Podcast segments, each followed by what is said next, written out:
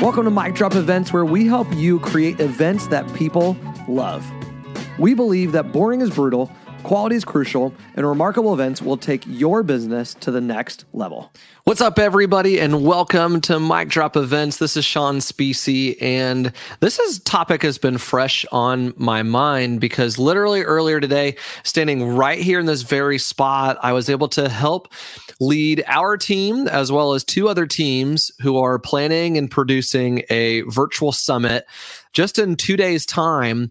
And I was thinking about how not to overthink planning the event. And so this planning process is something that people have been asking a lot of questions about. And I know on an earlier podcast, Billy and myself were kind of talking about planning and preparing and how much time do you actually need to plan and prepare for your event?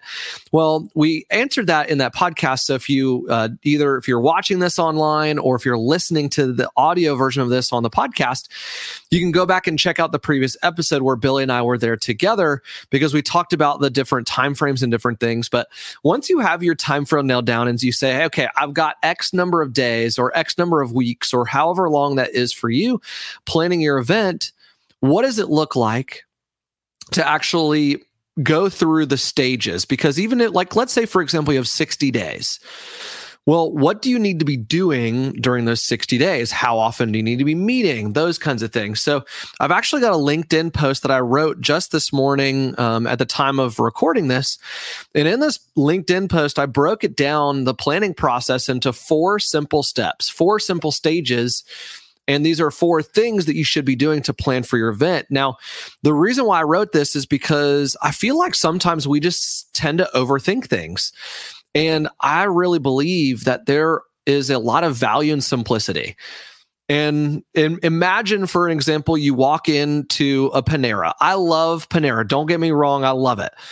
Their food is so good, but sometimes the menu can be a little bit overwhelming because they have these boards that are like three feet tall and there's, I don't know, 35 different things per board. And then you got all many of these uh, different options for the ways that you can have them and it's just a little bit crazy but imagine walking in instead to a if you're in the east coast or maybe in the southeast maybe it's the equivalent of a Raising Cane's which is an amazing chicken place but they've only got four combos available you can get a number one, a number two, a number three, or number four. Or on the West Coast, if you're listening to this, In and Out Burger, right? Now, of course, they have the secret menu, but they have a specific way of doing business, which is keeping it simple.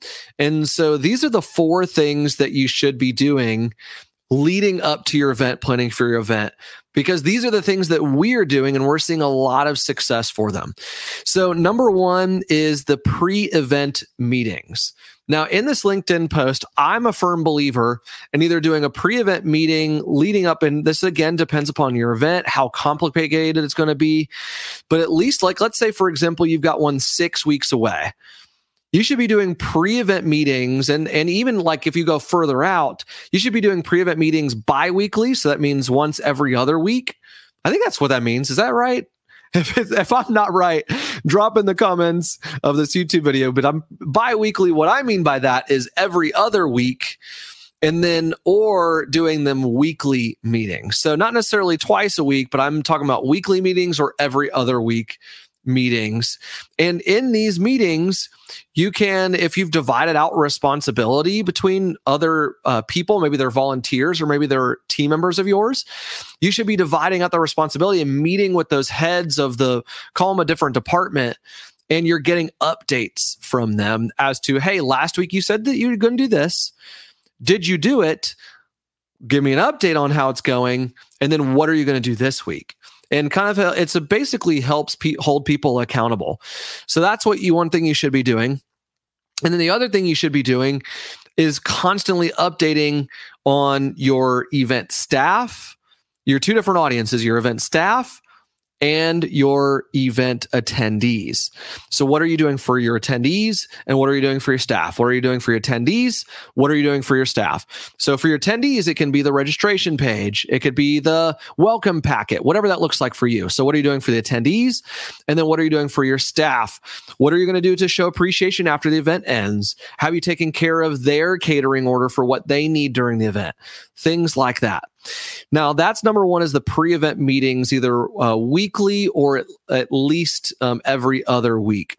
And then the second thing you should be doing is running through your agenda regularly leading up to the event. So these again, these are four things you need to be doing leading up to your event to help plan for it. Going through the agenda, go over it, re-go over it, go over it again. Now, just earlier today, I told you I was helping these uh, three different groups. It's us with two other two different groups. We are going through this together, planning for a digital summit that's taking place two days from this time of this recording. And in the beginning of the meeting, here's literally how the meeting flowed. We got on the platform we had cameras on, microphones on, and we did introductions because this is the first time that some of the people had ever in, interact with each other. And then we went through the agenda. We had everybody had read through the agenda, but we went through the agenda again, and there were still some small changes that need to happen. And then after that, we went through and we did the run through for all of the slides and the introductions and the transitions and the phrases and all those kinds of things. The third thing you need to be doing is exactly what I just mentioned is a rehearsal. Okay. So the first thing is your pre event meetings. The second thing that you need to be doing is running through the agenda. And then the third thing is your rehearsal. Okay. So now in this rehearsal, you can do it one of two ways. You can do it production style rehearsal, or you need, can do it what some what some people call it as a cue to cue. Now, a cue is uh, imagine you're in like a TV show audience and imagine it's uh, Steve Harvey, and he comes out and he gets the cue from someone that says that he's alive, right? So a cue is when you're telling someone that they are ready to go. So if you're doing a cue to cue type of um, run through uh, for your event, maybe you've never heard this term before. You're literally going from beginning to end, and it's every single this person is being introduced to this person, and the producer is telling, hey, we're going to be on camera one, or whatever that looks like, right? So, or you're doing a rehearsal, maybe it's uh, a rehearsal where you're just doing with the production team. So these kinds of rehearsals you can do multiple times. You can do it with different groups.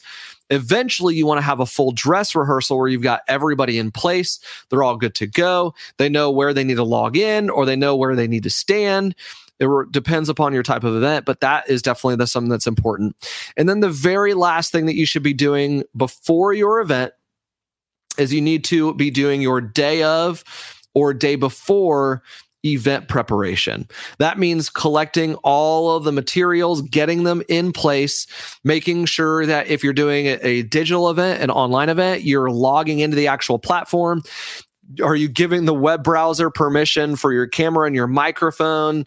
You're testing those out. You're getting someone to log in and they're listening to the audio or they're standing if you're doing it in an in-person conference they might be standing at the back of the room listening to the music watching the videos hearing the people talk on the microphone. So you need to do all of these types of preparation really leading up to it.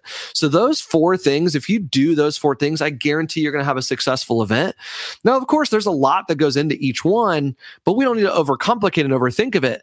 We can just say, hey, this goes under the day of or week of, whatever you want to call it, the right before the event happens preparation. Or that is going to be under a rehearsal. So we can simplify it for ourselves so that we don't get lost in the weeds, which we can sometimes do because events are really sometimes they can be complicated. You can have multiple breakout rooms happening at the same time. They all need to be streamed to the same place, or need to have the audience move from this location in the ballroom to this location over here. There's a bunch of different things that you can do, but let's not overcomplicate it. Boil it down, put it into simple steps or simple buckets so that we can say, hey, this is going to be classified as a rehearsal, or this is going to be classified as a let's go through the agenda meeting. So, y'all, these are some really practical things that we should be doing as event planners. And if you're listening to this and you're not an everyday event person, maybe you plan one to two events a year there's small things like this that we're sharing on our YouTube video and on podcast. So be sure if you're watching this online, subscribe to our YouTube channel. If you're listening to this on Apple or on Spotify, click that follow button. And we would love it if you left us a rating. Um, obviously, we would love five stars, but whatever you feel comfortable with would be incredible. So this was fun. My name is Sean Specie. I'm the Chief Strategy Officer here at Elevate. I'm also an MC, an event producer, an event planner at Elevate. I don't know if you've ever felt like this we wear many hats because we're doing many different jobs because we are a small company. But well, I hope that this helps you take everything that you know about events and classify it into simple event planning buckets. And so thank you guys so much, and we will see you in another episode.